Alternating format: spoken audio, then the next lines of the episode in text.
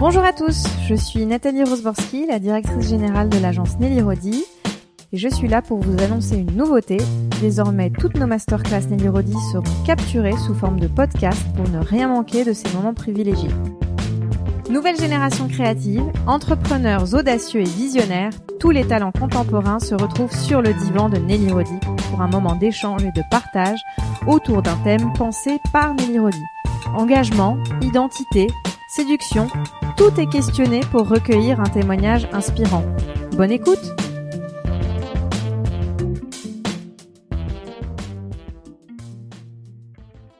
Euh, bienvenue chez Nelly Rodi pour euh, cette masterclass euh, où j'ai la chance d'accueillir Youssouf Fofana, fondateur de Maison Château Rouge. Et on va beaucoup aujourd'hui parler bah, de cette success story et de l'aventure Maison Château Rouge. Et on va parler d'engagement puisque c'est le thème de cette masterclass et de toute cette série de masterclass là pour les trois prochains mois. Euh, c'est un thème qui nous tient particulièrement à cœur, l'engagement euh, social, l'engagement écologique, euh, l'engagement au sens large. on travaille beaucoup sur ces sujets-là chez Nelly Rodi. on sait qu'on est dans un, une société où maintenant on recherche du sens de plus en plus, donc ça va être le sujet de nos échanges du jour. Donc merci Youssouf. merci. Et bienvenue à tous. Euh, on va, je vais poser quelques questions à Youssouf pendant euh, une grosse demi-heure, et puis après on vous laissera la parole. Euh, on sait maintenant d'expérience que le public a très envie de, de poser ses propres questions, donc je m'effacerai progressivement pour vous laisser la parole. et l'idée, c'est que ça tienne en une heure. Ok, une heure. Donc première question assez bateau. Est-ce que tu peux te présenter et est-ce que okay. tu peux nous parler un peu de Maison Château Rouge D'accord. Bah, je, je m'appelle Youssouf, j'ai euh, 30 ans et j'ai fondé Maison Château Rouge il y a maintenant 4 ans. Donc c'était en mai 2015. Je me souviens de la date parce que j'ai voulu lancer la marque le jour de mon anniversaire. Bon, ça s'est pas du tout fait comme je voulais parce que du coup j'avais un peu quelques bricoles sur le site internet pour le lancer. Du coup ça a été lancé plus tard dans la nuit. Mais euh, les dates ont une importance pour moi dans tout ce que je fais. Donc c'est pour ça aussi que j'ai voulu faire ça. Et euh, je me suis retrouvé à bah, faire de la mode un peu par hasard. Au départ, donc je suis originaire de Villepinte dans le 93. Je suis issu d'une famille de sept enfants où je suis au milieu. Je pense que être au milieu, finalement, c'est une place un peu particulière parce que bah, lorsqu'on a un diplôme, en fait, ben, personne ne réagit vraiment à la maison, les parents ou quoi que ce soit, parce que les grands frères ou la grande sœur l'a déjà fait. Et puis aussi, il y a les plus petits qui prennent l'attention. Donc il faut réussir à, se faire remarquer. Je pense que c'est un peu pour ça ouais, que j'ai euh, essayé d'être créatif pour me faire remarquer. Et, euh, et en fait, ben, du coup, euh, à l'école, ben, j'aimais pas trop l'école. Clairement, je le faisais parce, qu parce que c'était un moyen pour moi ben, de trouver un boulot, etc., et d'avoir une bonne situation. Donc j'ai commencé, j'ai fait un bac ES. Je voulais pas faire ça, mais mes profs m'ont poussé à aller à, et faire un, à faire un bac ES. Donc j'ai fait un bac ES. Ensuite, je me suis retrouvé à la fac, à Villetaneuse, où j'ai fait une année en éco-gestion, et c'était pas du tout ce qu'il me fallait, parce que c'était pas cadré, j'étais pas du tout autonome, donc j'ai fait un semestre. Ensuite, j'ai très vite euh, décroché, je, je, me suis mis à travailler, donc j'ai travaillé, je fais préparateur de commandes, et ensuite j'ai fait euh, des envois, j'ai travaillé chez Chronopost, pendant six mois, et euh, là, je, lisais un journal, et il y avait un CFA, donc CFA Banque, qui recrutait, et je me suis dit, bon, ben, si je vais dans la banque, au moins je suis sûr de trouver du boulot et d'être être tranquille et puis rassurer mes parents. Donc j'ai décidé de m'inscrire. J'ai fait CFA Stephenson, c'était dans le 18e arrondissement, rue Stephenson, et j'ai fait un BTS Banque. Et après mon BTS Banque, en fait, ben, je me suis aperçu que la banque, c'était pas pour moi. Parce que j'étais d'abord conseiller clientèle, donc j'ai fait ça sur Rambedot, euh, au LCL. Et ensuite, après avoir fait ça, j'ai été téléconseiller. Et euh, lorsque j'ai été téléconseiller, j'ai fait ça pendant deux ans et euh, on, on, voulait m'embaucher. En fait, moi, ça m'a très vite euh, saoulé parce qu'on avait beaucoup d'objectifs. Tous les matins, lorsqu'on arrivait euh, au travail, on avait une liste de, des classements des meilleurs vendeurs. En fait, bah, c'était les meilleurs conseillers, ceux qui vendaient le plus de cartes parce qu'à chaque fois, il y avait des, des actions commerciales, c'est des ouvertures de comptes, euh, des crédits, des cartes revolving, etc. Et ensuite, en fait, il y a un jour, on a eu une action qui était sur les crédits revolving.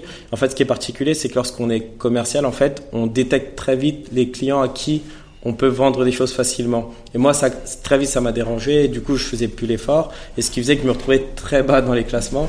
Et mon directeur venait me voir en me disant, oui, qu'est-ce que tu fais? Pourquoi tu remplis pas tes objectifs, etc. En fait, moi, j'ai compris que c'était pas du tout ce que je voulais. J'avais l'impression de manipuler les gens. Donc, lorsqu'ils m'ont proposé une embauche, j'ai décidé d'arrêter. Et euh, sans savoir ce que j'allais faire plus tard. Et ensuite, ben, j'ai vu que le milieu du web recruter énormément et qu'il se passait plein de choses dans le web et j'ai décidé de faire un, de m'inscrire en école de commerce et de, de faire une alternance, donc me spécialiser en web marketing et de faire une alternance chez une start-up euh, où on faisait des réseaux sociaux pour les grandes écoles et les entreprises. Et en fait, pareil, ça m'a saoulé. T'es un vrai entrepreneur en fait. Mais euh, c'est à la fin que j'ai compris ça. Mais en fait, ça m'a un peu saoulé parce que je trouvais que dans, alors les startups c'est cool, mais j'ai beaucoup appris, hein. que ce soit à la banque ou en startup, j'ai énormément appris. La banque, ça m'a appris, ben déjà tout ce qui tout ce qui concerne les chiffres, etc. Et aussi, surtout, ça m'a appris à, à être, comment dire ça, à, à, à, comment dire ça, ne pas être trop trop fier parce que souvent on devait essuyer beaucoup de refus, etc. Et je devais beaucoup prendre sur ma, prendre, voilà, l'humilité. Ça c'était hyper important. Et je pense que c'est ce que j'ai appris parce que parfois on devait faire des séances de phoning, on devait appeler euh, une centaine de clients et sur la centaine de clients, je pense qu'on en avait qu'un, on décrochait qu'un seul lui. Donc, mais il fallait prendre sur soi, appeler, continuer, etc. et rester, bah, avoir beaucoup d'humilité. Après, lorsque j'étais dans le web, en fait, ce qui se passait, c'est qu'on n'était pas très bien payé. On passait beaucoup de temps euh, en entreprise.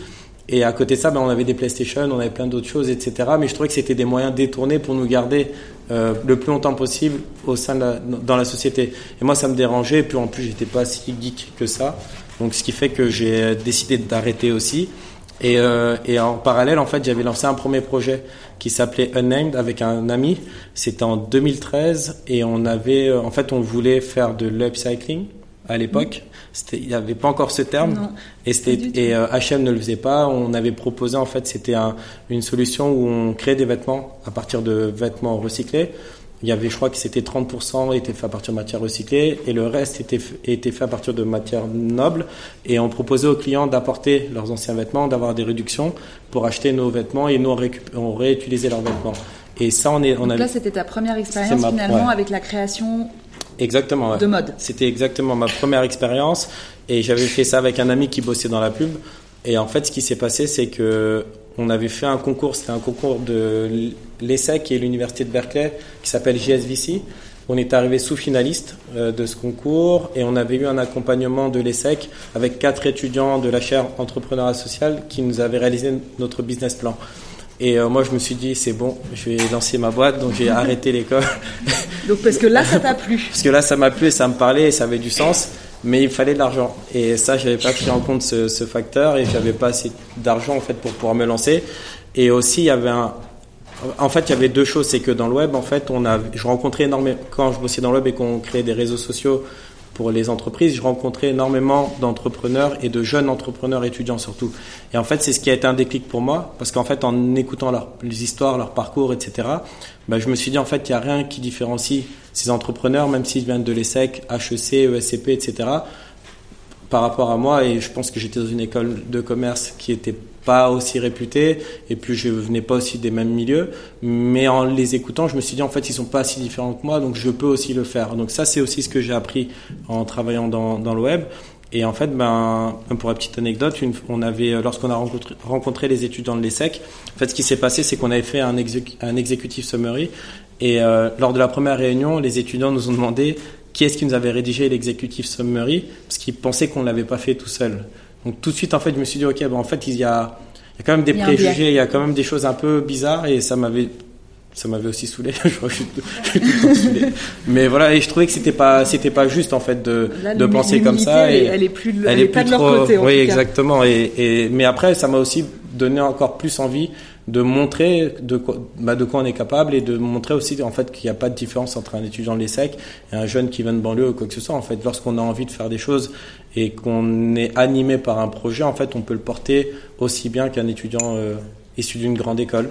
Et, euh, et après, ben, je me suis euh, retrouvé, une fois que j'ai fait tout ça et que j'avais arrêté l'école, il fallait de l'argent pour lancer mon projet. Et euh, j'ai décidé de prendre un, un, Je voulais prendre au début un job alimentaire en, en tant que euh, au guichet dans une banque en me disant que j'allais comme ça, ça allait me laisser du temps pour réfléchir et développer mes projets. Et en fait, j'ai envoyé mon CV au Crédit Coopératif et c'est avéré qu'il cherchait un chargé de projet pour euh, une mission en fait parce qu'il y avait tout un changement au niveau des normes euh, bancaires. C'était le CEPA à l'époque. En fait, été recruté pour ça et je me suis retrouvé trois ans au Crédit Coopératif où j'ai travaillé dans le service informatique. Euh, sur toutes les bascules euh, au niveau par rapport à la nouvelle norme. Donc j'ai fait ça pendant trois ans. Là, j'ai découvert le monde de l'économie sociale et solidaire, mais beaucoup plus exactement, plus en détail. Et ça m'a et je me suis posé des questions vis-à-vis de moi aussi par rapport à ce que je suis. Je parle beaucoup. Hein. Non, non, mais c'est bien. Je pense que regarde, la salle s'est remplie au fur et à mesure. C'est là, pour, on est là pour t'écouter. Hein. Et, euh, et, en gros, je me suis beaucoup posé de questions par rapport à moi. J'ai fait une grosse introspection parce qu'en réalité, je m'apercevais que bah, par rapport à tout ce que j'ai vécu avec les étudiants, etc., en fait, je m'apercevais que je voulais entreprendre, mais c'était plus par un, désir de montrer que j'étais capable de faire comme ces personnes-là. Et finalement, je racontais une histoire qui n'était pas vraiment la, mienne, c'est ça, exactement. Et il y a un moment où, en fait, je me suis, euh, ben, ce qui s'est passé, c'est qu'avec mon frère, on allait à une réunion, on devait cotiser pour euh, la construction d'un centre hospitalier dans mon village, qui est à Balou, en fait, qui est à, je sais pas combien de kilomètres, mais c'est à 13 heures de Dakar. Euh, et en gros, on devait financer donc la construction d'un centre hospitalier. C'était avec plusieurs personnes du village. Et chacun devait sortir 300 euros. On prenait la RRB. en fait, on s'est dit, mais je pense que ça peut pas continuer comme ça tout le temps, sachant que moi, j'ai mon petit frère qui lui ne se soucie pas du tout de ce qui se passe euh, au village. Et à côté, ben, il y a une nouvelle génération qui arrive et qui a moins d'attaches et de liens avec le continent. Et ça, c'est, c'est logique parce que forcément, nous, on a nos parents qui sont la première génération à avoir les premiers arrivants. Nous, on est la première génération à être nés ici. Donc forcément, les autres, ils vont plus avoir ce lien. Et on s'est dit, mais s'il n'y a plus ce lien, comment on va pouvoir financer d'autres projets Comment ça va se passer? Et c'est de là où la réflexion est née. On s'est dit, qu'est-ce qu'on peut faire concrètement? Et euh, réfléchir en fait à quelles sont les problématiques qu'on rencontre sur le continent africain pour pouvoir apporter des solutions. Et c'est de là où tout le projet Les Oiseaux Migrateurs et ensuite Maison Château Rouge est né. Donc en fait, il y avait une volonté d'entreprendre. Au début, tu t'es dit euh, l'entrepreneuriat un peu comme euh, mm. les gens que tu avais rencontrés, mais tu t'es dit c'est pas toi. Donc Exactement. moi je veux entreprendre, mais pour une vraie cause. Et cette cause, c'était euh, d'aller financer des projets en Afrique, dans ton village d'origine. Et puis on verra après euh, que c'est beaucoup plus large que ça maintenant. Ça. Donc en fait, ne sait jamais. Euh, moi, ce que j'adore dans le parcours et c'est ce qu'on se disait euh, à chaque fois qu'on s'est vu, c'est qu'en fait, il n'y a jamais eu de volonté de créer ce qu'on voit. En fait, le, mm. Le, la partie émergée de l'iceberg de Maison Château Rouge, qui est une marque de prêt-à-porter, mais Maison Château Rouge, si on doit le définir, c'est absolument pas une marque de prêt-à-porter. Non, pas du tout. et donc, qu'est-ce qui s'est passé entre le moment où tu t'es dit, bah tiens, j'ai envie de mettre ma vie professionnelle mm-hmm. pour contribuer à des projets là-bas, et euh, ce qu'on connaît de Maison Château Rouge aujourd'hui bah, en, gros, donc, on, on, démarre avec un projet donc, qui s'appelle Les Oiseaux Migrateurs. Parce qu'à l'époque, en fait, ben, moi, quand j'étais au Crédit Coopératif, j'avais, euh, j'avais, euh, on avait, j'avais bossé sur la bascule pour le mouvement des colibris, où j'avais travaillé avec Cyril Dion à l'époque sur ça. Et du coup, je me suis beaucoup renseigné sur ce qu'il faisait, ce que c'était le mouvement des colibris. Et il y avait aussi à l'époque le mouvement des pigeons. Je ne sais pas si vous vous souvenez. Non, colibri, je connais. C'était, ah, c'était des entrepreneurs, euh, euh, ouais, plein d'entrepreneurs. Il y avait des médecins aussi euh, qui Voilà, exactement, qui manifestaient. Et c'est de là en fait où je me suis dit bon ben c'est enfin réfléchir à nous par rapport à ce qu'on fait. Qu'est-ce qui aurait du sens? Et pour nous, c'était les oiseaux migrateurs parce qu'on a ce lien entre l'Afrique et la France, etc. Donc il fallait réfléchir à tout ça. Et surtout, en fait, on était convaincus que l'entrepreneuriat allait permettre un développement économique et social plus durable, parce que les problématiques qu'on retrouve sur le continent africain, elles sont de l'ordre du manque d'infrastructures. On exporte uniquement des matières premières, et forcément, lorsqu'on exporte uniquement des matières premières, en fait, on exporte ses richesses parce qu'il n'y a pas de transformation qui est faite sur place, on ne crée pas d'emplois, etc. Donc c'est très compliqué. Et, euh, et du coup, ben, ça, ben, ça explique tout ce qui est, euh, ben, tout ce qui concerne le chômage, etc. Et aussi, ben, ça, c'est ce qui explique aussi pourquoi il y a des flux migratoires. En fait, tout est un cercle, c'est un cercle vicieux mm. qui existe sur le continent africain, qui fait que voilà, on a la situation qu'il y a aujourd'hui. Et pour nous, ça passait par l'entrepreneuriat et par la transformation des matières premières. Donc, on décide de lancer un, un premier projet tout ça sous forme associative. Parce que déjà, nous, en fait, on s'est dit, on va faire une association. Parce que si on fait une entreprise, on va être dans un truc capitaliste, on va vouloir du profit, etc. Et pour éviter de tomber dans ça, on s'est dit, on va rester une association et on va avancer comme ça. Donc, on finance un premier projet qui est un jus de bissap entièrement produit au Sénégal qui s'appelle Banabana, où on travaille avec des coopératives. Il y a 300 femmes qui réalisent avec des fleurs d'hibiscus. Ensuite, c'est transformé, embouteillé à Dakar par une PME de 12 employés. Donc ça, c'est notre premier projet. Et on doit le financer, ce projet. Et comme on doit le financer, ce projet, on n'a pas... Euh, moi, j'ai pas d'économie. J'avais vraiment pas d'économie, rien du tout. Donc, mais j'avais une idée, c'est que je voyais parce que je m'intéressais déjà à la mode, je suivais ça depuis un petit moment déjà parce que c'était quelque chose que j'aimais, mais à titre personnel. Et je commençais à voir qu'il y avait euh, une tendance autour de l'Afrique qui commençait à arriver parce qu'il y avait eu un défilé Burberry on avait vu du wax. Chez Zara, on commençait à voir un peu des imprimés qui ressemblaient à des imprimés africains, etc. Donc de là, en fait, je on est en quoi En 2013 On est en 2013-2014, ouais. 2013-2014. Et là, je me dis, bon, ben, en, vrai, je pense qu'il y a quelque chose qui est en train de se passer, qui, est, qui nous dépasse même, qui, qui est pas seulement sur la mode, parce qu'à cette époque-là, il y a Cdiscount aussi qui décide de s'installer en Afrique, il y a Danone aussi qui décide d'aller en Afrique, etc. Et là, je me dis, et même il y avait Obama aussi qui avait réuni tous les chefs d'État africains pour réfléchir à sa politique africaine. Donc voilà, il y avait plein de choses en fait qui se passaient autour de l'Afrique, et je me suis dit, mais en réalité, là, ce qui est en train de se passer, c'est que ça va être encore les grandes entreprises ou des États qui vont profiter euh, de l'effervescence qu'il y a autour du continent africain, et ce ne sera pas les populations locales. Et comment on arrive à, comment dire ça, à hacker un peu ce système et, et, et, rendre en fait aux populations locales ce qui leur appartient. Et c'est de là où on commence à lancer donc le euh, Banabana. Et pour financer ça, donc moi je vois qu'il y a toute cette tendance, etc. Et je me dis bon bah je vais lancer une marque de vêtements, enfin même pas une marque de vêtements, je me dis je vais lancer des, des, ouais, c'est ça, des tops où euh, je vais les acheter, je vais acheter du tissu en wax, je vais faire un top, le vendre sur internet et avec les bénéfices financer la première production de Bissap. Et là, je réfléchis en fait à comment je vais lancer cette marque. Et je me dis que je vais pas le faire euh, à l'arrache parce que forcément, ce que j'ai l'impression de comprendre, parce que je me documente énormément, je regarde beaucoup de magazines Monocle, Kinfolk, etc. Je regarde beaucoup d'interviews d'entrepreneurs, mais parce que ça me passionne et parce que leurs histoires m'intéressent. Mais de là, en fait, je pense qu'inconsciemment, en fait, j'arrive à comprendre comment ils, arrivent à voilà exactement et ça je le fais mais sans m'en rendre compte et du coup lorsque je décide de lancer une marque ou des, tops en fait ben, je décide de lancer une marque sans faire exprès et, euh, et, là, ben, je me dis, bon, ben, en fait, je vais l'appeler Maison Château Rouge parce que c'est d'inspiration africaine mais je veux pas utiliser un nom africain ou je veux pas dire black quelque chose ou Afrique quelque chose parce que j'ai envie que ce soit universel et que tout le monde puisse se retrouver à travers cette marque. Et c'est pour ça que je m'inspire du quartier de Château Rouge parce que c'est un quartier qui est parisien mais qui a une âme africaine. Exactement, super métissé et qui me ressemble finalement et c'est mon histoire. Et euh, donc je capitalise sur l'histoire du quartier et c'est aussi parce que dans ce quartier, les premiers commerçants de tissus wax sont à Château-Rouge à Paris. Avant de les trouver dans les grands magasins, on les retrouve à Château-Rouge. Donc je me dis, ben, on va leur rendre ce qui leur appartient. On va écrire en gros Château-Rouge sur le top pour montrer voilà, le sentiment d'appartenance à ce quartier. Et là, en fait, ben, je fais un shooting, enfin, je fais des protos d'abord. Je galère à trouver euh, une. Je fais mes protos avec une amie et je j'ai même pas encore d'usine pour produire. Je fais un shooting, je mets sur Internet, enfin sur Instagram, j'avais mis. Et là, je commence à. Premier shooting qui est posté, en fait, on a des reposts euh, dans des blogs. Ensuite, il y a une, une, une, blogueuse qui fait un article dans le Huffington Post blog. Et de là, en fait, on a le nombre de followers qui augmente sur le, le et on me pose des questions, etc. Et en fait, moi, je sais même pas encore où je vais produire, donc je réponds à personne. je me dis, je peux pas ah répondre parce que je sais pas. ah non, moi, je, je, répondais euh, plus. Je réponds pas. À tel point que les gens pensaient que c'était la blogueuse qui avait lancé la marque. Donc les gens, c'était hyper flou. Personne ne savait qui était derrière la marque. Et même pendant très longtemps, les, gens pensaient que c'était une, une, femme qui était derrière Maison Château Rouge parce que je voulais pas en parler, même des interviews je voulais pas faire parce que je me, je me sentais pas légitime, j'étais pas styliste pour moi, j'avais juste fait un t-shirt, donc je voulais pas aller parler en tant que styliste, etc. Et je sais pas quoi dire. Et ce qui s'était passé aussi, c'est qu'en fait, sur le Facebook de Maison Château Rouge, j'ai reçu un, un, message privé de euh, Nelly Rodi Lab.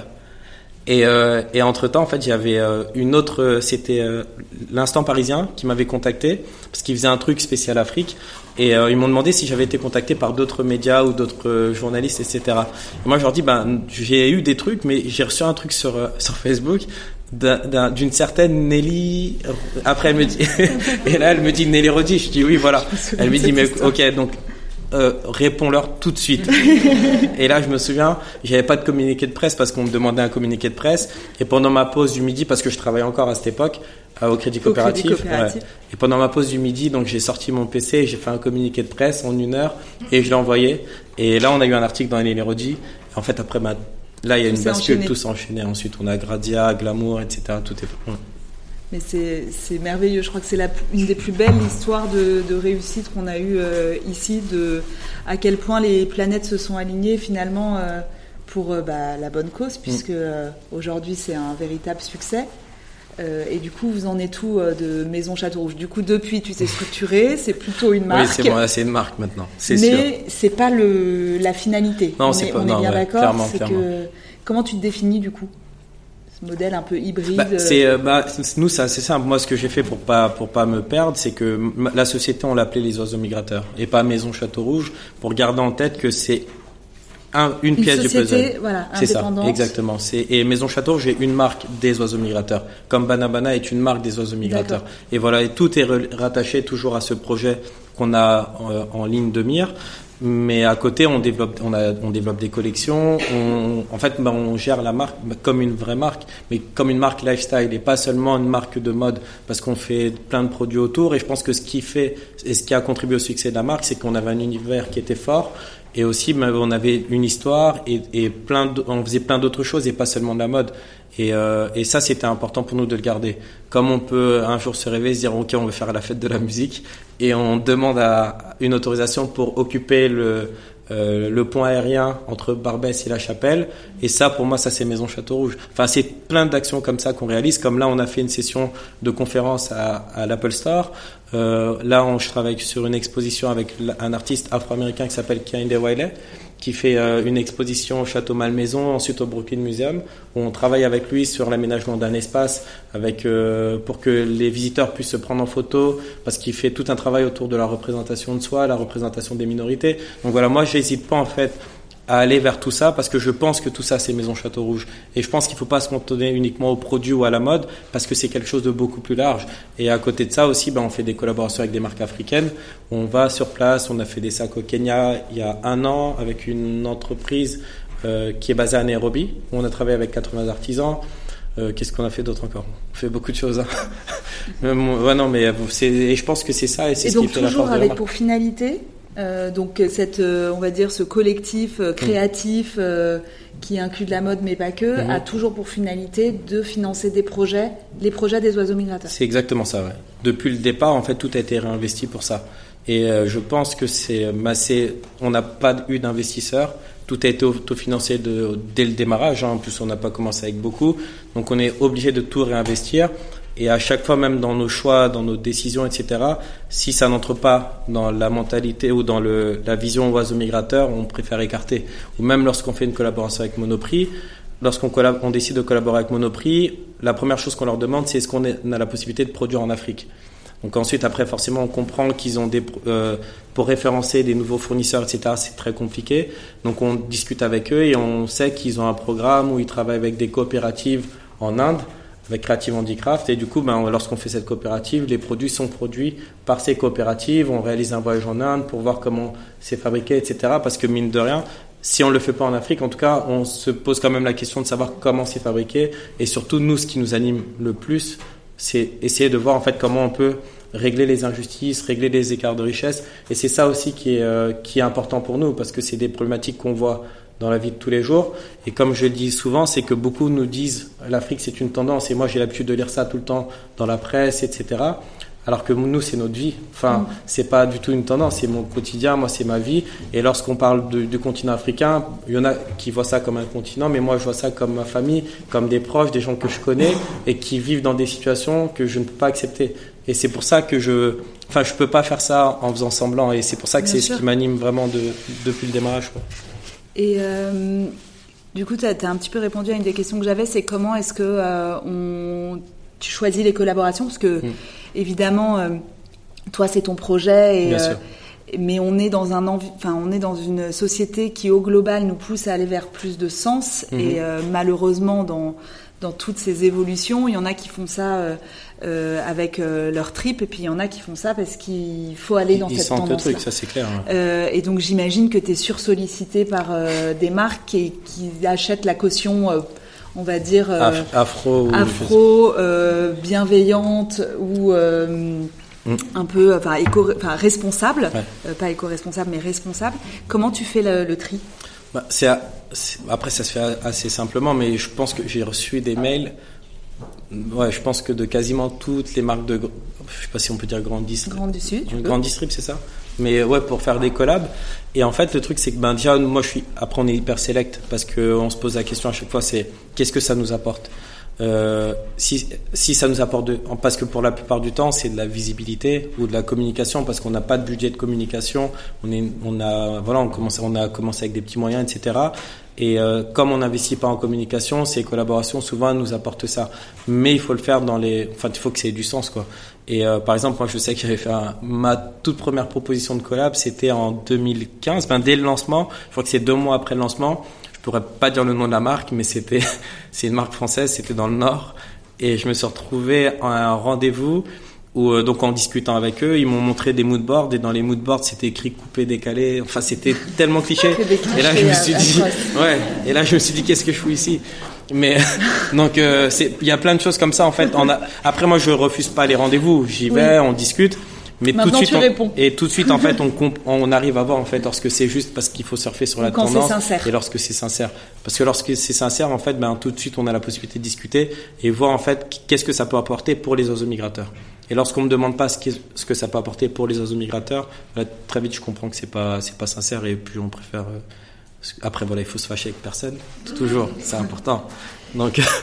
et euh, est-ce que à, certains moments tu as été tenté euh, de mettre de côté un peu, l'engagement pour ta marque, pour être plus riche? Comment non, après c'est sûr qu'on se pose des questions parfois. En fait, on est même nous, on a été contacté par une, euh, par une, par une grosse marque euh, américaine. On s'est posé la question de savoir comment ça va être perçu. Est-ce que les gens ils vont se dire ouais mais ils ont vendu leur âme ou quoi que ce soit? Parce que finalement, lorsqu'on est de l'extérieur, euh, les gens lorsqu'ils sont de l'extérieur, bah, ils oublient qu'on est une entreprise. Et comme on est une entreprise, on a aussi besoin bah, d'argent pour pouvoir faire fonctionner la boîte. Et parfois, il y a des projets en fait qui arrivent et qui peuvent nous permettre d'avoir cet argent qui va pouvoir de, permet de faire développer la boîte. Et en fait, ben, lorsque lorsqu'on encaisse cet argent et qu'on développe la boîte, ben, finalement, on répond à notre action aussi et à, notre mission. Mais c'est sûr que c'est toujours délicat et il faut se poser des questions. Et oui, parfois, moi, j'ai eu des moments où je me suis posé beaucoup, beaucoup de questions, où j'ai été prêt à faire certaines collaborations parce que je voyais à, côté, en fait, ben, qu'est-ce que ça pourrait apporter en termes financiers. Et après, finalement, on n'y est pas allé parce que en termes de valeur et de et au fond de moi, bah, je sentais que c'était pas bon. Et mm. ça aussi, c'est quelque chose qu'aujourd'hui, je, je maîtrise mieux. Parce que je pense qu'au démarrage, j'étais pas si confiant et puis j'avais pas confiance en moi en vérité. Et, euh, puis c'est quand même tout un univers que tu euh, bah, que tu découvrais. Euh, Exactement. N'étant pas du secteur, c'est quand même un secteur qui a ses codes, etc. Même si au final, tu n'es pas à 100% dans ce secteur-là, tu es quand même de facto. non, naturellement, et c'est pour ça que c'était important. Pour moi, c'est essentiel de comprendre les codes. Enfin, je me suis dit, faut que je comprenne comment ça fonctionne le secteur de la mode. Une fois que j'ai compris comment ça fonctionne, je fais à ma sauce. Mais il fallait comprendre comment ça fonctionnait. Mais à côté aussi, on demande des conseils de, de tout le monde. Et lorsqu'on demande des conseils aux autres, le truc qu'on oublie souvent, c'est que les gens répondent par rapport à leur vécu, par rapport à leur histoire et comment ils, ils le feront s'ils étaient à notre place. Et ce qui faisait que pendant beaucoup de fois, en fait, ben, du coup, mon, cerveau, euh, ouais, c'était compliqué. C'était très compliqué. Mais là, aujourd'hui, je suis convaincu et je sais ce que je veux. Donc, c'est beaucoup mm. plus clair. Donc, du coup, la finalité, c'est bah, que ça aille dans les valeurs et le mm. projet, on va dire, associatif, euh, caritatif au, sens large. Euh, du coup, les, les, ce projet-là, mm-hmm. justement, il y a donc la, la dimension locale ah, dans le quartier, ouais, qui est extrêmement important dans le quartier, ou même nos alternants, on les prend dans le quartier, donc on embauche des alternants, les stagiaires, systématiquement on prend des jeunes du quartier, on travaille énormément avec les couturiers locaux, où on fait la, le développement de collections, les prototypes et parfois des prods. Après, la problématique, c'est que c'est pas beaucoup, euh, comment dire ça? C'est très informel ce qui se passe dans le quartier, donc forcément c'est un peu plus compliqué. Mais là, justement, on travaille sur un projet d'atelier dans le quartier. On espère pouvoir le mettre euh, sur pied d'ici 2020. D'ici 2020. ça, c'est un gros projet qu'on essaye de mettre en place. Donc, atelier de confection C'est ça. À Château Rouge. Ouais, exactement. ouais. Qui s'appellera Maison Château Rouge. Tu sais pas encore? Je sais- euh, non, après ça c'était les oiseaux migrateurs. D'accord, ça, c'est les euh, oiseaux c'est migrateurs. c'est les oiseaux migrateurs et du coup c'est euh, ce projet donc d'atelier. Après Et qui pourrait servir à d'autres, tu penses? Et c'est ça, mais je pense que c'est essentiel parce que si ça sert juste à Maison Château Rouge, bah, nous on n'est pas une marque de mode comme les autres. Enfin, on n'a pas cette. euh, on- moi, je me mets plus la pression aujourd'hui. Je me dis pas qu'il faut absolument produire, il faut absolument avoir deux collections, quatre collections par an, parce qu'en réalité c'est pas c'est pas moi et même moi ça m'épuise. Bah, Ça, c'est les faire. règles des autres dont tu parlais Exactement, c'est ça, C'est à ouais. toi de. C'est ça, c'est pas du tout mes règles et je pense que, enfin moi lorsque j'ai lancé, lorsque je sors un produit et qu'il est en ligne et qu'il y en a plus, ben si j'ai pas envie de le reproduire tout de suite, je le fais pas. Mais je me fais engueuler après. Et c'est là aussi je vois que c'est hyper hyper euh, bizarre en fait, c'est de voir comment les consommateurs ils réagissent. En fait, ils ont les consommateurs ont l'impression qu'on a l'obligation de leur d'avoir des produits disponibles pour eux. Et je me fais vraiment engueuler mais tout le temps et c'est impressionnant. Mais je trouve que c'est un des points les plus, je trouve, intéressants Ouais. euh, de nos échanges. C'est vraiment le, cette espèce de, de cascade que tu es, obligé de faire en permanence entre euh, bah, respecter des codes euh, Mm. Ouais. d'un secteur, parce qu'il y a aussi, bah, j'imagine, tes revendeurs derrière qui te Bien demandent sûr. des comptes. Mhm. Et, euh, et puis derrière, cette intuition folle que tu as et qui est magique, je trouve, pour Maison Château Rouge et, et tous ces projets. Et comment est-ce qu'on arrive à concilier les deux Ouais, c'est vrai que c'est pas toujours évident, mais aujourd'hui, moi, je suis convaincu que je dois rester focus sur mon intuition, parce que c'est ce qui fait que bah, que la marque a plu aussi. C'est que je n'ai pas du secteur, j'avais pas les codes, etc. Et j'ai fait comme je le pensais, comme moi je voyais une marque. Et c'est ce qui a plu. Et je pense que si je reste focus sur mes intuitions et comment je le sens, bah, ça me permet de me différencier et d'être singulier. Et la puissance d'une marque, en fait, c'est d'être singulière. Et je pense que je l'ai fait sans me poser de questions. Mais aujourd'hui, je comprends que c'est ça la force. Parce que j'ai rencontré d'autres personnes qui ont des marques. Et je vois aussi ben, la plupart des marques qui ont connu un échec. Pourquoi ils ont connu cet échec? Et pour la plupart du temps, c'est qu'ils sont trop rentrés dans le moule et ils ont voulu ressembler à d'autres marques. Alors que c'est pas les- on- personne ne raconte la même histoire. Et on peut être différent à partir du moment où on parle de, lorsqu'on parle de soi. Et moi, ce que je fais finalement, c'est moi. Donc, je suis, enfin, j'ai juste à, à, à m'écouter et faire, et finalement, ça, ça marche. quoi. et à servir la cause pour Et, laquelle. et ça, euh, de toute façon, c'est essentiel. Et je pense que même, et c'est pour ça que ça fait encore plus partie de moi, c'est que moi, mes parents, ils, ils sont venus en France, ils ont migré pour des raisons économiques. Ils ont migré pour pouvoir aider leur famille qui est restée sur place. Et finalement, ben moi, je suis une part d'eux. Et à partir du moment où je suis une part d'eux, j'ai ma mission à accomplir. Et ma mission, c'est celle-ci. Et c'est pour ça que je le fais et que je dois le faire comme ça. Super. Donc juste pour euh, après on va laisser la parole parce que je vois qu'il est déjà euh, 13h10 mais Ok. c'est génial. Euh, du coup juste pour en revenir aux, aux engagements et du coup à la finalité euh, des projets parce que je trouve que c'est important qu'on ait tous en tête euh, le pourquoi en fait. Bien sûr. Euh, donc il y a le local à Château Rouge. Il y a le local en Afrique aussi. Exactement. En Afrique, ben, justement, en parallèle, on a un autre projet qui s'appelle la Maison des Femmes, qui est à Bargny, donc c'est à 20 km de Dakar, où la mairie nous a mis à disposition un ancien centre de formation euh, qui est à l'abandon depuis plus de 10 ans, qu'on doit réhabiliter pour en faire. Alors, c'est, euh, on, a un partenariat avec un lycée professionnel de la ville, et ensuite, donc, on, on aura un atelier de production sur place pour les vêtements, et aussi un atelier de transformation de matières premières, donc fruits et légumes, donc pour le BISAP, et pour pouvoir faire plein de choses, des confitures, etc. Et ça, c'est un second projet qu'on réalise, mais cette fois-ci au, au Sénégal. Et après, ce qui nous tient à cœur aussi, on en parlait tout à l'heure, c'est que là, on a une liste de coopératives africaines avec qui on développe des produits, on collabore, avec qui on collabore et avec qui on développe des produits, parce que aussi, ça aussi, pareil, c'est important, c'est que Aujourd'hui, nous, on parle de collaboration et pas d'aide, parce que je pense que le piège, en fait, même nous, on l'a fait, c'est qu'on dit, voilà, on va aider. Alors qu'en fait, non, aujourd'hui, si on veut montrer, euh, enfin, si on veut montrer une image nouvelle du continent africain, il faut parler de collaboration parce qu'on est tous au même niveau, il ne faut pas se mettre dans une position supérieure et à partir du moment où on le fait, bah, forcément, c'est inconscient et les gens, en fait, vont voir toujours l'Afrique de la même façon. Et ça, j'en parlais euh, la dernière fois parce que j'avais un rendez-vous pour une collaboration. Et, euh, et je parlais d'un exemple d'une marque qui avait mis dans des vitrines en fait des femmes. euh, c'était, je, crois que c'était au Mali ou au Burkina, avec, je crois c'est avec du, du beurre de karité ou quelque chose comme ça, mais elle s'était mise en avant d'une façon en fait où du coup on avait l'impression bah en fait on va acheter parce qu'on va les aider. Enfin c'est bizarre mais inconsciemment en fait dans nos têtes ça crée euh, des hiérarchies au niveau des populations. Et forcément bah du coup on se met dans une dans une situation qui est de supériorité, euh, et qui est pas bonne. Et je pense que tant qu'on continue à faire ça bah forcément les gens regarderont l'Afrique d'un œil euh, bah, comme si c'était le continent un peu miséreux je sais pas alors qu'il se passe énormément alors qu'en fait il se passe énormément de choses. C'est il y a une scène créative qui est hyper qui est et il y a une richesse qui est dingue et, et euh, elle mérite d'être valorisée, mise en avant. Euh, et ça, c'est ce qu'on c'est ce qu'on c'est notre pas là pour les aider mais pour être une espèce de catalyseur exactement et de, et de leur donner une tribune et leur permettre de se faire et là justement bah, et d'être visible c'est ça. Ben là on travaille sur un projet sur pour la saison culturelle Africa 2020 justement où on va donner justement la parole à toutes ces personnes à la fois dans la mode la gastronomie et l'art et le design et euh, là, c'est un gros projet, j'espère que ça va aboutir, mais du coup, ce serait pour juin 2020. Ça sera basé à Paris? Ce sera basé à Paris. Mais ça mettra à l'honneur les savoir-faire Exactement, tout à fait. Super, très beau projet, on va suivre ça de près. Euh, je vais vous laisser la parole. J'imagine que vous avez plein de questions. Vous êtes particulièrement nombreux. Donc, euh, je ne sais pas qui veut se lancer pour une première question à Youssouf. Allez, l'icebreaker. Toujours comme ça. Compliqué, bonjour.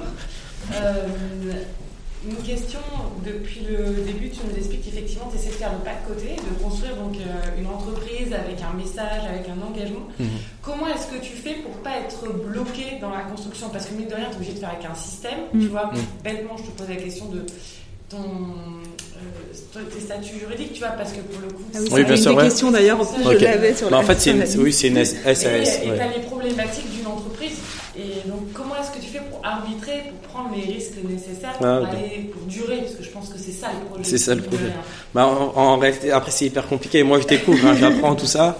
Et on a, bon, on a fait une SAS. Après, on est deux actionnaires avec mon frère. Bah, déjà, un des trucs, c'est qu'on a eu beaucoup de propositions d'investisseurs. Et à chaque fois, on s'est dit. C'est trop tôt. C'est trop tôt. Alors, soit on se dit c'est trop tôt, en fait, même pas. Je, je c'est pas nous. Ouais, c'est ça en vrai. Mm. Et là, justement, en août dernier, on a eu, on a eu des échanges avec un, investisseur. Et en fait, on a eu du mal à, à savoir est-ce qu'on est-ce le fait entrer, est-ce qu'on ouvre le capital. Et on se posait tellement, tellement de questions. Et a un moment, en fait, on s'est dit, mais si on se pose autant de questions, c'est parce qu'en fait, c'est pas, pas nous. Et c'est là où, en fait, après, on s'est dit, bon, ben, je pense qu'on doit pas ouvrir le capital. Et pour l'instant, en tout cas, on doit rester comme on, comme on est. Et ça nous permet d'être libre et de continuer à, à faire quelque chose qui nous ressemble. Parce que je pense qu'à partir du moment où c'est ouvert, même si l'investisseur nous dit qu'il comprend notre vision, je pense qu'il a à côté il a des intérêts qui sont financiers et, et, non, et, il a des comptes à, et des comptes à rendre. Donc, et puis si je dois lui rendre des comptes, je pense que ça, je vais pas être content. Après, ça va être chiant. mais, mais voilà. Et après, sinon sur le, le quotidien, le fait d'embaucher, etc. Après, forcément, il faut prendre des risques et euh, et on le fait parce qu'on parce qu'on est une entreprise mais après à côté ben il y a tous les soucis du quotidien il faut aller chercher euh, lorsqu'on a des factures euh, lorsqu'on on n'est pas payé etc il faut aller faire les relances il faut menacer. Mais c'est mais c'est le quotidien pour tout le monde. Après c'est une entreprise hein, c'est sûr. Et puis comme je disais tout à l'heure c'est qu'au départ nous on voulait rester une association en se disant bon bah comme ça au moins on va pas avoir toutes ces problématiques d'entreprise. Et après on s'est dit en fait non on est une entreprise sociale. Et aussi parce qu'on était très limité en, en restant une association et après, bah, sinon, moi, pour tout le reste, tout ce qui est administratif, financier, etc., il y a mon frère qui gère ça. parce que sinon, non, moi, ça me fait, moi, ça me, ça m'angoisse. Mais vraiment, ça me rend pas, pas très bien. Donc, je préfère laisser ça pour mon frère. Mais du coup, je complète un petit peu euh, cette question parce qu'elle c'est effectivement euh, très intéressant mhm. sur la, du coup, le volet un peu plus distribution. Parce que pour être visible, pour être acheté, donc quelque part pour euh, reverser de plus en plus de fonds, il mhm. faut un réseau de distribution. Euh, adéquate, que ce soit online ou offline. Mhm. Du coup, comment tu es structuré euh, bah Nous, on a, on a commencé avec un site internet au, au démarrage. Ensuite, il me fallait un. Parce que. Alors d'abord, moi, je, stockais mes pièces dans ma chambre. Mhm. Et très vite, en fait, ça a commencé à, grossir, donc je pouvais plus stocker ça dans ma chambre. Donc j'ai décidé de prendre un local. Mhm. On a eu l'aide de la mairie du 18e aussi. On a posé un dossier. Ils nous ont trouvé un local rue Mira. Donc j'ai pris ce local et en fait c'est le siège historique. C'est ça et puis je me suis dit en fait plutôt que de prendre un local où je vais bosser seulement dedans au premier étage, autant, autant prendre une boutique, ce sera mes bureaux et en même temps comme ça c'est ouvert et puis je peux recevoir la clientèle etc et c'est beaucoup mieux. Donc on a fait ça, donc on a eu la boutique et le et le, le site internet. En fait nous ce qui s'est passé c'est que très vite en 2016, on a été contacté par Merci, où je, crois qu'on s'était vu à cette époque, hein, si je dis pas de bêtises.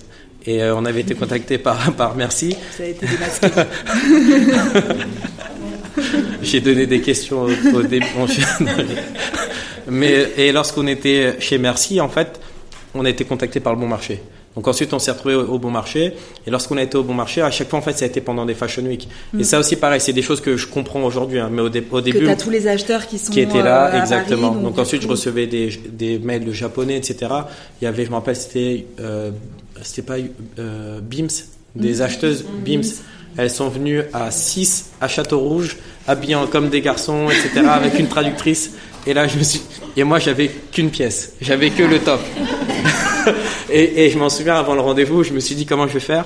J'avais fait des, j'avais fait faire des prototypes et j'avais aménagé comme si c'était un showroom parce que je me suis je leur ai fait croire que c'était un showroom. elles sont venues et elles m'ont dit que la collection était trop petite, qu'elle reviendrait plus tard. Mais, euh, mais en gros, comme j'ai vu qu'il y avait plein de demandes comme ça, je me suis dit, en fait, à chaque fois, j'ai en fait, ça a été des réponses par rapport à des demandes. Et j'ai jamais pris les devants en me disant, ben, c'est bon, je, vais aller ouvrir euh, je vais faire de la distrib, ouvrir des points de vente, etc. C'est comme il y avait une demande, et ben j'y suis allé. Merci, j'y suis allé parce qu'on m'a demandé. Pareil pour le bon marché. Et ensuite, comme j'ai vu qu'il y avait de plus en plus de demandes, là on a intégré un showroom où on présentait donc des collections. Au début, c'était deux collections par an. Ensuite, par rapport aux acheteurs, etc., on m'a fait comprendre qu'il fallait faire quatre collections par an.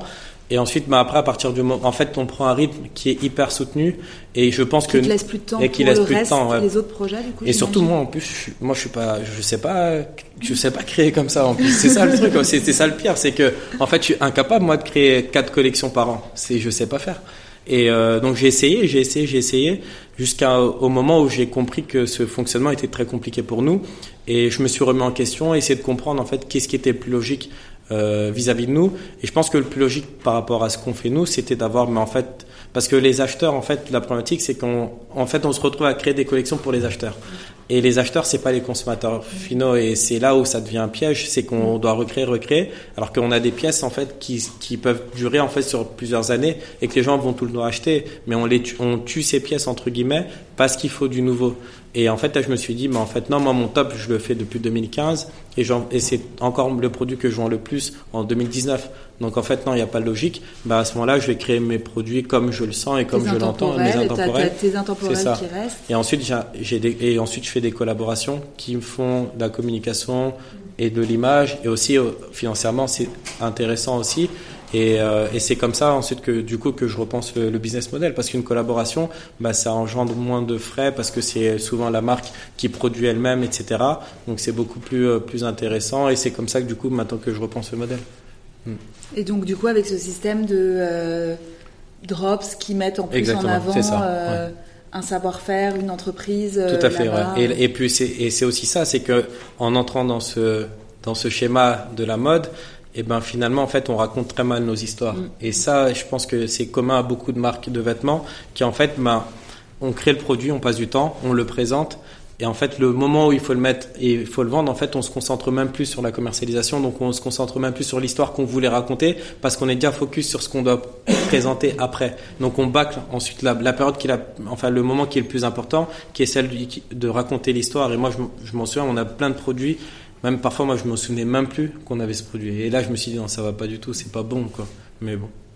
Mais tu sais, pour quelqu'un qui vient pas du secteur de la mode, c'est incroyable à quel point tu fais émerger, en fait, un certain nombre d'incohérences euh, et d'un système qui peut plus fonctionner comme il, fonctionnait avant. Et en fait, avec, euh, je trouve, beaucoup de, de bon sens, tu. Enfin, moi, j'ai j'ai plein de choses en tête sur comment accompagner aussi d'autres marques à, à, penser les choses différemment parce que euh, c'est vrai qu'en fait, ces rythmes frénétiques pour mm. finalement vendre 80% des produits que tu euh, que tu vends habituellement, euh, l'importance du storytelling, le, le, fait de faire des choses avec voilà, avec ses mhm, tripes, avec euh, son sens, et puis bah, l'engagement qui est devenu quelque chose d'extrêmement important pour les consommateurs eux-mêmes. C'est clair. Qui de plus en plus veulent euh, bah, acheter des choses qui ont du sens, qui ont vraiment. Mais ça, c'est sûr.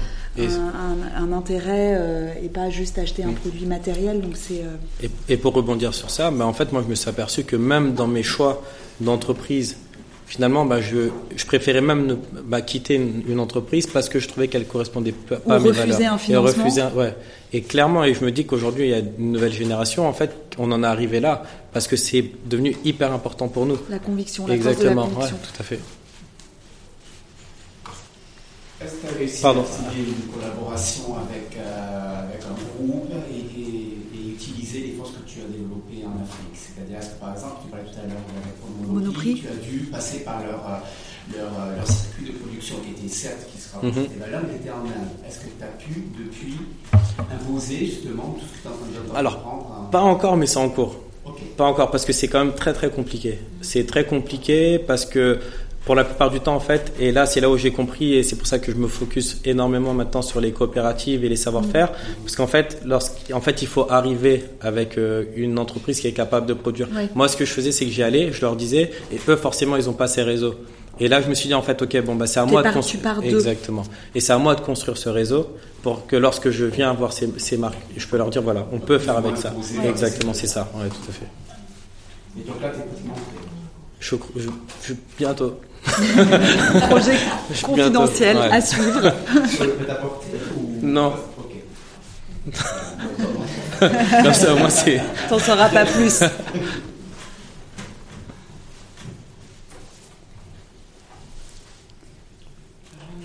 Comment est-ce que tu fais pour aussi facilement euh, maîtriser, enfin en tout cas pour maîtriser aussi bien la communication autour de, de Maison Château Rouge et euh, Mm. pour réussir à, à- à détendre en fait et à, et à créer de l'influence autour de la marque sans pour autant qu'il y ait un moment, je ne pense pas avoir vu une seule fois un, un retournement de situation, même quand tu fais des collabs avec Monoprix, etc., on pourrait considérer que tu es vendu. Mhm. Euh, moi qui travaille dans l'économie solidaire et sociale, à aucun moment on s'est dit, ok, il a basculé en fait, Ouais, je vois. et ça devient du greenwashing. etc. Bien sûr, bien Comment sûr. tu fais pour maîtriser ça? Mais honn- honn- franchement, il n'y a aucune stratégie. Vraiment. Vra- Vraiment. Bah, Mais. c'est qu'à partir du moment où tu le fais avec tes Ouais, tripes et- que ouais. c'est la finalité qui compte, Et c'est ça, et je pense Je que c'est. Honnêtement, j'essaie de m'écouter et, euh, et j'essaie d'être quelqu'un de bien. Parce que je me dis que si je suis quelqu'un de bien, forcément, mon instinct me poussera à prendre des bonnes décisions. Et c'est vraiment ce qui me le plus important pour moi. Donc finalement, tu as presque peur de rien. Parce que c'est, en fait, c'est le fait de prendre des risques, c'est quelque chose n'est pas culturel en France. Mm. Et finalement, je pense que sur les décisions comme ça, économiques, euh, Mhm. voilà, les gens ne, ne passent pas le pas parce que justement, ils ont angoisse, ils ont la, la prise du risque, etc. Bien sûr. Donc toi, tu n'as pas de faille au niveau des peurs. euh, Non, euh, non. Après, après, j'ai une histoire personnelle qui est particulière. J'en parle pas beaucoup, mais j'ai une histoire personnelle qui est particulière et qui fait que, en vrai, aujourd'hui, je comprends que ce que je fais, c'est- c'est rien en réalité. Ça, enfin, ça me fait pas peur parce que je sais que c'est rien et je peux toujours rebondir. À côté, il y a des choses beaucoup plus graves. Et, euh, et moi, il y a un truc qui a été un déclic pour moi, c'est que j'ai jamais voulu entreprendre parce que j'ai toujours eu peur de ce que mes parents allaient penser et j'ai toujours eu peur de ne pas pouvoir les aider parce que forcément on est enfin moi j'ai mes parents bon ils ont enfin ma mère était femme de ménage mon père ouvrier et euh, mon père est retraité actuellement ma mère euh, euh, ne travaille plus et, euh, et je sais que comme enfin même moi parfois je me posais la question je me suis je me suis toujours demandé comment ils ont réussi à nous faire vivre avec ce qu'ils gagnaient parce que aujourd'hui, j'arrive même pas à comprendre. Et, euh, et de là, en fait, j'ai compris que mon père, mon père a mis un mois pour arriver en France. Donc il est passé par des chemins que je ne veux pas savoir, et il a mis du temps à m'en parler. Il m'en a parlé il y a peut-être il y a cinq ans seulement.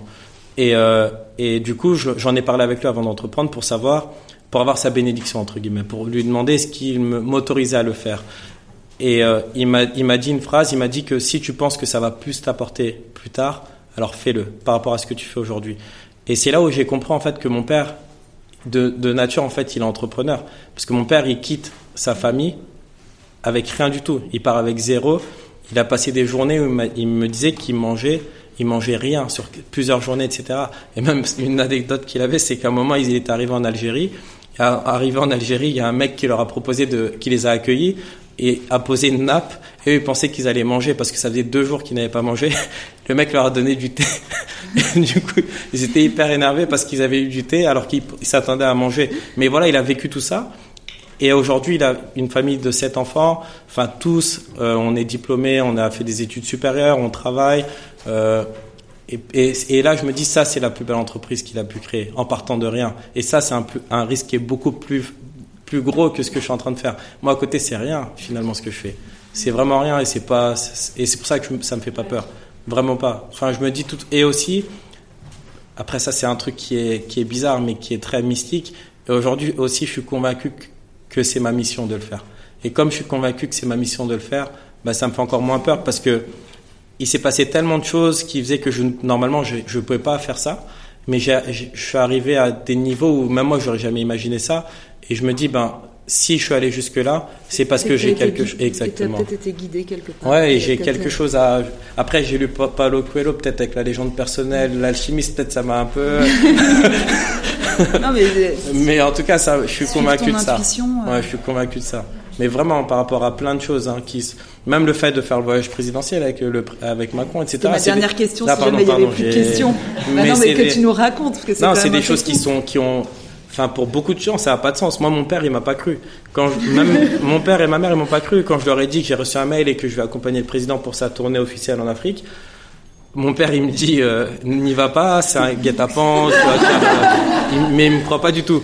Ensuite, il me demande d'imprimer tous les mails que j'ai reçus euh, du, euh, de l'Elysée, de lui donner tous les mails. Et je lui dis, bah écoute, viens avec moi à l'aéroport. Donc on va à l'aéroport et c'est à Orly. On arrive au pavillon d'honneur et là, il voit le tapis rouge, les voitures de ministres, etc.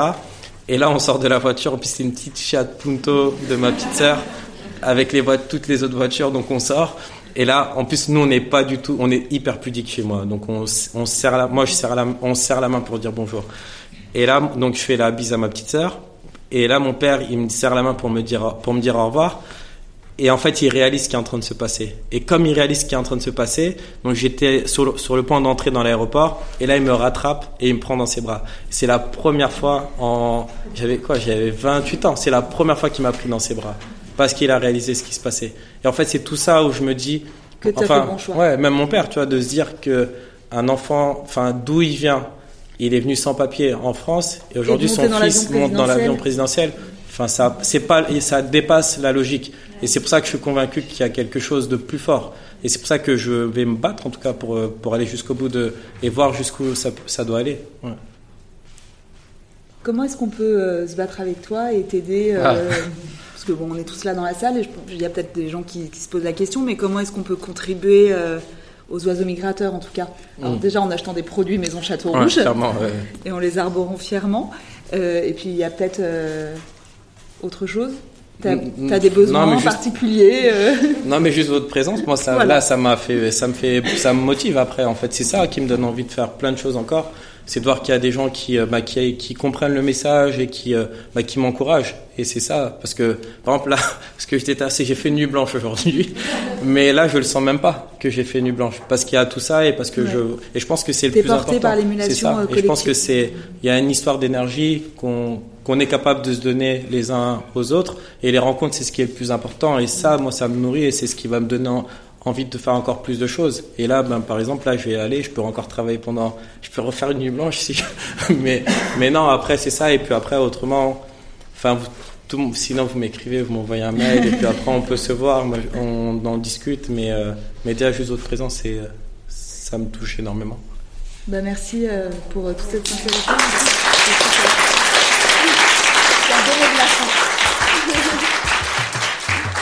Merci pour cette écoute. Retrouvez notre prochain épisode dans deux semaines sur Apple Podcast, SoundCloud et Spotify.